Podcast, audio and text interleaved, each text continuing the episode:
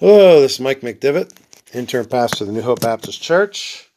And this is August the 23rd. It's hard to believe, right?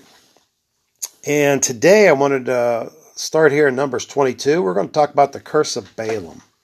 The curse of Balaam. We're going to read a couple verses and then we're going to have a word of prayer, if you would. Numbers chapter 22, verse 2 and 3, and it says, And Balak son of Zippor saw all that Israel had done to the Amorites. And Moab was sore afraid of the people because they were many, and Moab was distressed because of the children of Israel. Let's pray. Dear Father, thank for this day that you have given us, Lord, and I pray, Father, you will do what I cannot do, Lord, and, and bless our hearts through your word today, and ask these things in Jesus' name I pray. Amen. So in these first couple verses, we're talking about a man named Balak, and he is scared to death. scared to death because Israel's coming through the wilderness and he's afraid of them. And he's trying to think of what he's going to do. And, and uh, he knows of a prophet. That's what we're going to get to here in verse 7. Uh, let's read 7 through 12. And the elders of Moab and the elders of Midian departed with the rewards of the divination. That means to pay somebody this Balaam uh, a price to curse Israel in their hand. And they came to Balaam and spake unto him the words of Balak. And he said unto them, Lodge here this night, and I will bring you word again, as the Lord shall speak unto me. And the princes of Moab abode with Balaam. And God came to Balaam and said, What men are these with thee? And Balaam said unto God, Balak, son of Zippor, the king of Moab, has sent unto me, saying, Behold, there is a people come out of Egypt, which covereth the face of the earth. Come now and curse me them. Peradventure I shall be able to overcome them, and drive them out.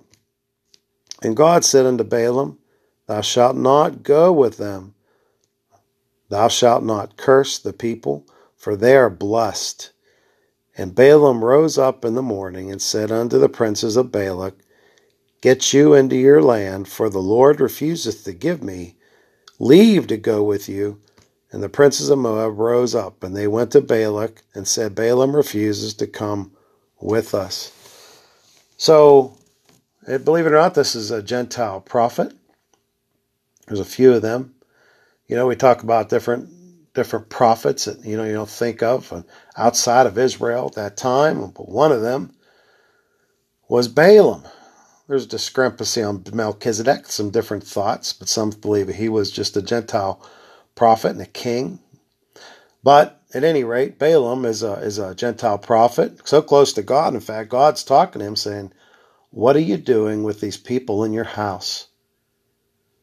And he said that they wanted him to curse Israel. And God said, You can't curse them because I bless them, basically. He said, You can't curse uh, the people for they are blessed. Who are they blessed from?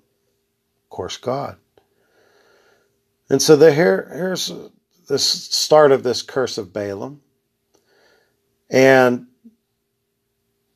he, he also goes into, he, he tries to bribe him some more. He gives more money. He's trying to convince him. Of course, there, we're not going to go real deep into this because we want to cover some other matters. But to the point where he even, uh, it's that story where he is on his donkey and even has the donkey saying, What are you doing? You know, because there's, there's an angel in front of him to block the way. When he tries to go curse Israel, God will not allow him to do this. We find this also in Numbers chapter 23 in verse 8. Numbers 23 in verse 8. And it says, How shall I curse whom God hath not cursed? Or how shall I defy whom the Lord hath not defied? You know, he understood something that these uh, these other Gentiles didn't. That a curse comes from the Lord. It's not a person that has a power to do this. If if apparently Balaam uh, was known for being a prophet of God in, amongst these people, but they felt probably that it came from him, this power. And Balaam knew, no, this comes from the Lord. So I cannot do this thing. So God doesn't allow him. You think, well, that's the end of the story. Well, Balaam gets a little greedy, and he does a few things that it explains later on about. And we're just going to really quickly read two, two, two verses that describe what Balaam ends up doing. In Numbers chapter 31, we'll go back here just a little further. Just a little further. Because what is this curse of Balaam? Numbers chapter 31. What is this curse of Balaam that we're talking about here? Numbers chapter 31, verse 16. And it says, Behold, these caused the children of Israel through the counsel, the counsel of who? Of Balaam, to commit trespass against the Lord in the matter of Peor. And there was a plague among the congregation of the Lord. Now let's turn back here to the book of the Revelation. This is in the back of the Bible, of course. The book of the Revelation, chapter 2. Revelation chapter 2. To describe what this curse is, Revelation chapter 2 and verse 14. And it says, But I have a few things against thee, because thou hast there them that hold the doctrine, that means the teaching, of Balaam. Here we're talking about him clear over here in the book of the Revelation, who taught Balak to cast a stumbling block before the children of Israel, to eat the things sacrificed unto idols, and to commit fornication. So, what is this curse of Balaam that it talks about through the Bible? Basically, they, they he Balaam couldn't curse them, so to get this money, he got the Moabites to get their people and lure the children of Israel into cursing themselves by eating the things after idols, to commit fornication with their women. And basically, since he couldn't curse them, he got them to curse themselves. You imagine that. He couldn't get around, he couldn't curse them because that comes from the Lord.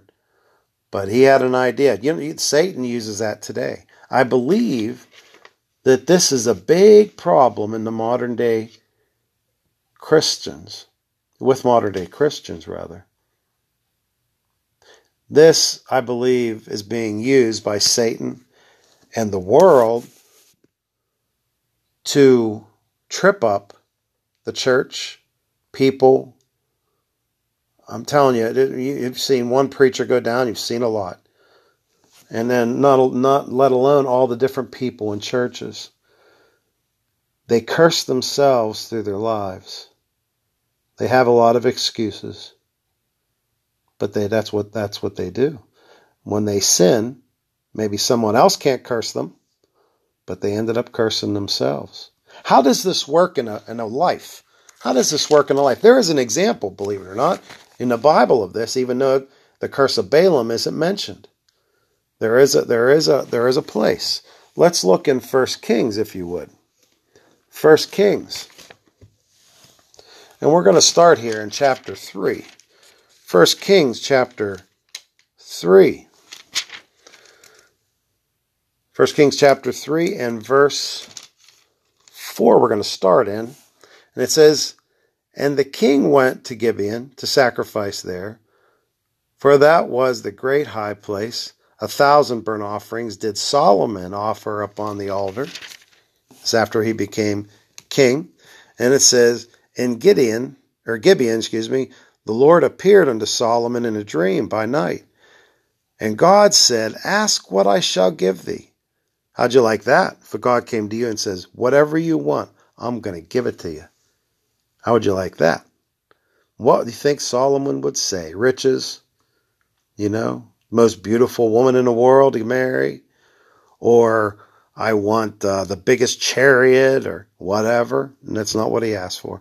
And Solomon said, Thou hast showed unto thy servant David, my father, great mercy, and according according as he walked before thee in truth, and in righteousness, and in uprightness of heart with thee. Thou hast kept for him this great kindness, and thou hast given him a son to sit on the throne, as it is this day. And now, O Lord my God, thou hast made thy servant king instead of David, my father, and I am but a little child. I know not how to go out and to come in, and thy servant is in the midst of thy people which thou hast chosen, a great people, that cannot be numbered nor counted for multitude. Give therefore thy servant an understanding heart to judge the people, that I may discern between good and bad. For who is able to judge this thy so great a people?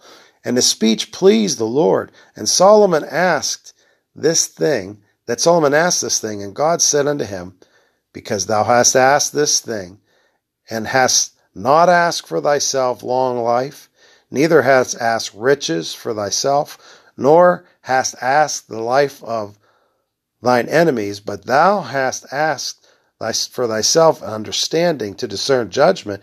Behold, I have done according to thy words. And lo, I have given thee a wise and an understanding heart, so that there was none like thee before thee, neither after thee shall any rise like unto thee. And I have also given thee that which thou hast not asked, both riches and honor, so that there shall not be any among the kings like unto thee all thy days. And if thou wilt walk in my ways, to keep my statutes and my commandments, as thy father David did walk, then I will lengthen thy days. And Solomon awoke, and behold, it was a dream. And he came to Jerusalem and stood before the ark of the covenant of the Lord of the and burnt off, off excuse me and offered up burnt offerings and offer up peace offerings and made a feast to all his servants. So he asked something that you wouldn't expect. Here's, here's a godly man, and he wants what God wants, and he wants to be a good king. He wants to be a wise king. He wants to, to honor the Lord and in ruling the people with a godly um, spirit and with godly knowledge, not his own. He didn't seek revenge. He didn't seek anything except for wisdom. Pretty godly man, huh? Pretty godly man. Well, how does this turn out? Um, for chapter 4 here, just two verses here, in 4 29 30 says, And God gave Solomon wisdom and understanding, exceeding much in largeness of heart, even as the sand that is on the seashore, and Solomon's wisdom excelled in the wisdom of all the children of the east country and all the wisdom of Egypt. So he received this blessing from God, a remarkable blessing. And then it works out even to the rest of the world how they see it. We're going to turn back here to chapter 10 of 1 Kings. How does this how did this work out? We look at starting at verse 1 of chapter 10 of 1 Kings, it says, And when the queen of Sheba heard of the fame of Solomon concerning the name of the Lord, she came to prove him with hard questions. And she came to Jerusalem with a very great train, with camels that bear spices and very much gold and precious stones. And when she has come to Solomon, she communed with him of all the things in her heart. And Solomon told her all her questions. And there was not anything hid from the king which he told her not. And when the queen of Sheba had seen all of Solomon's wisdom, and the house that he had built, and the meat of his table, and the sitting of his servants, and the attendance of his ministers, and their apparel, and his cupbearers, and his ascent by which he went up into the house of the Lord.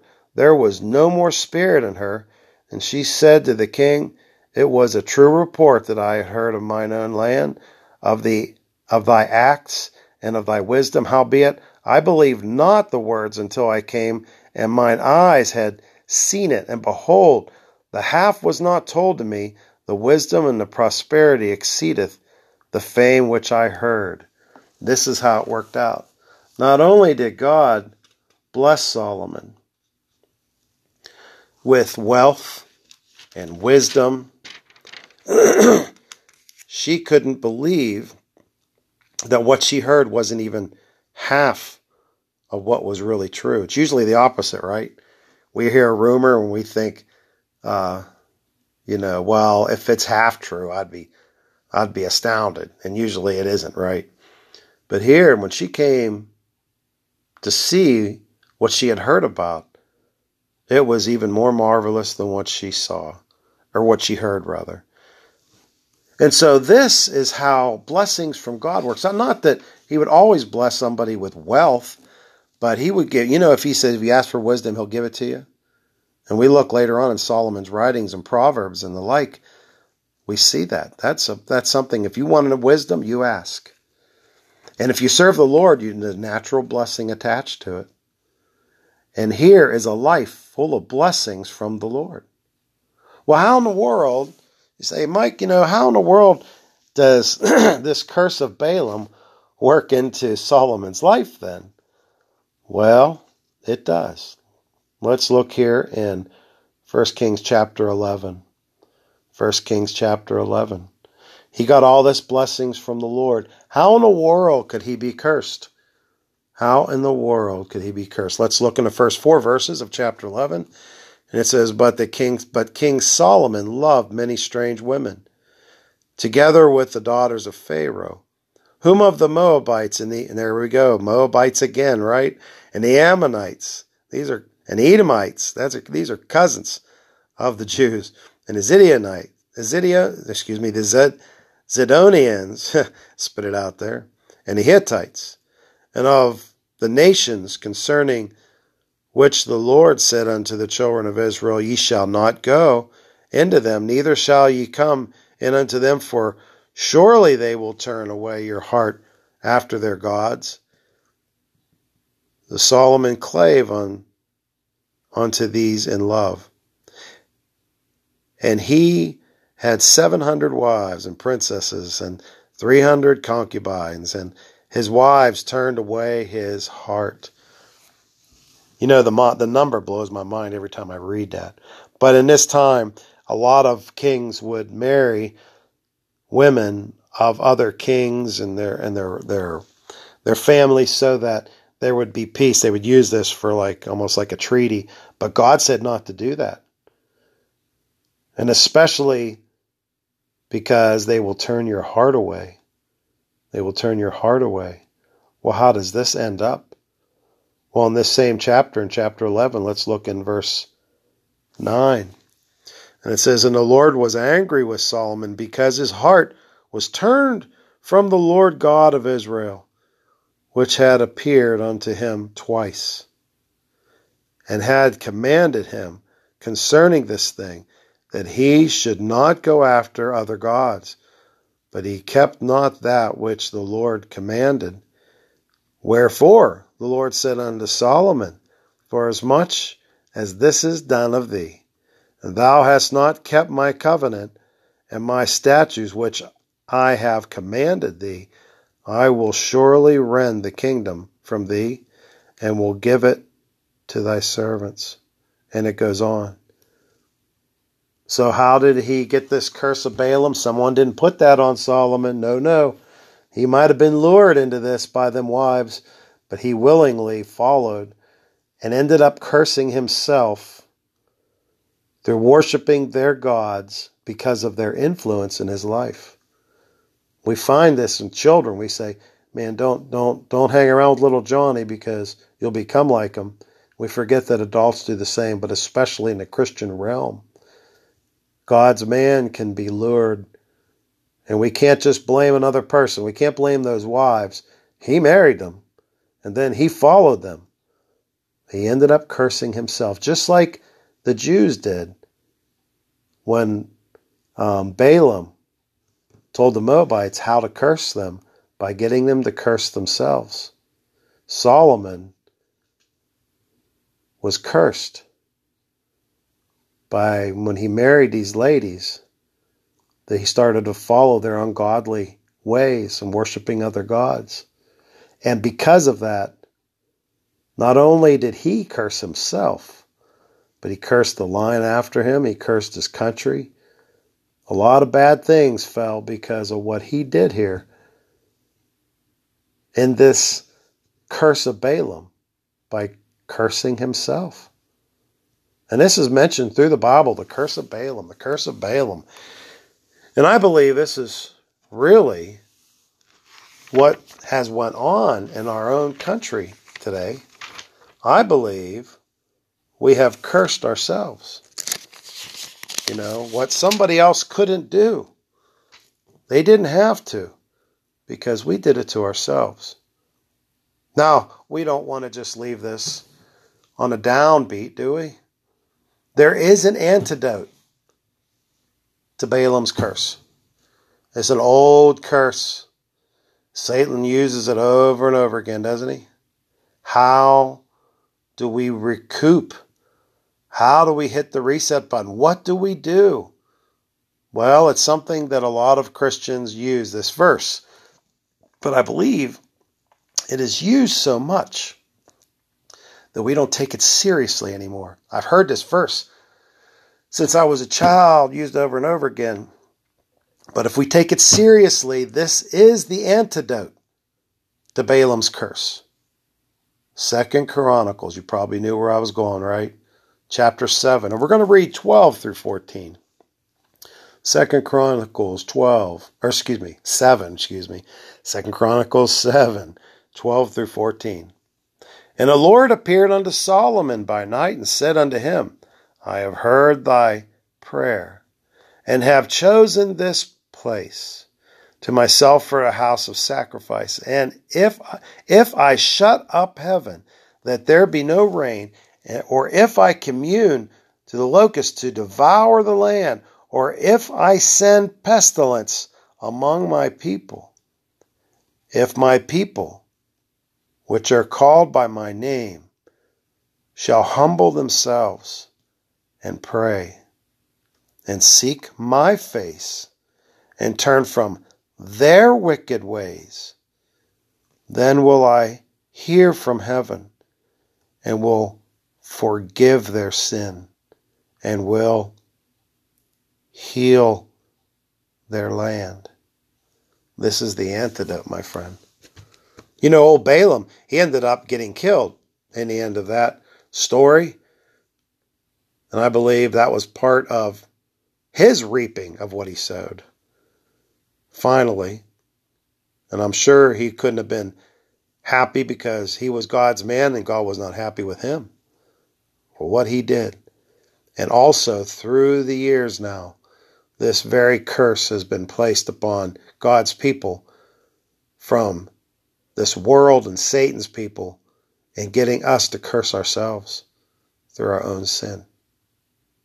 Then that's sad. But there is an antidote, my friend. If we turn to God, humble ourselves, and pray, seek God's face, turn from our wicked ways, then He said, He promised, if we repent and turn to Him, ask forgiveness, turn away from our sin into Him, He said He will hear from heaven he will forgive our sins. And actually, He will heal our land where Solomon's country got cursed because of him. If we do this recipe, this is the antidote to heal our country. Because He never asks for the lost people to get right. He asks for them, gives them a chance to get saved. But the lost people aren't the holdback, the holdups here. It's his own people, us, Christians. So, a few thoughts, my friend. And I pray that you will take this under uh, consideration and pray for our country, because I really do believe that we have cursed ourselves. And we can change that, because we have the antidote in God's Word. Second Chronicles 7:14. So, I hope that uh, this has blessed your heart. And I pray that we all consider this, right? We all can curse our own lives. And I pray that uh, we we can not only we you know we tell lost people to repent, but saved people sometimes need to repent too, right? Like First John, it says about that. So, let's have a word of prayer. Dear Father, thank for this day you've given us, Lord, and I pray, Father, that you will help us as we seek to serve you this week and that we will repent of our own problems, our own sins, Lord, and we will turn to you and we'll tell some poor lost soul how to be saved. We thank you for what you've given us, Lord. In Jesus' precious name I pray. Amen. Well, you guys have a great week, and I pray that uh, you'll tell some poor lost soul about the Lord this week, right? You guys have a good week. Good week. See you next week.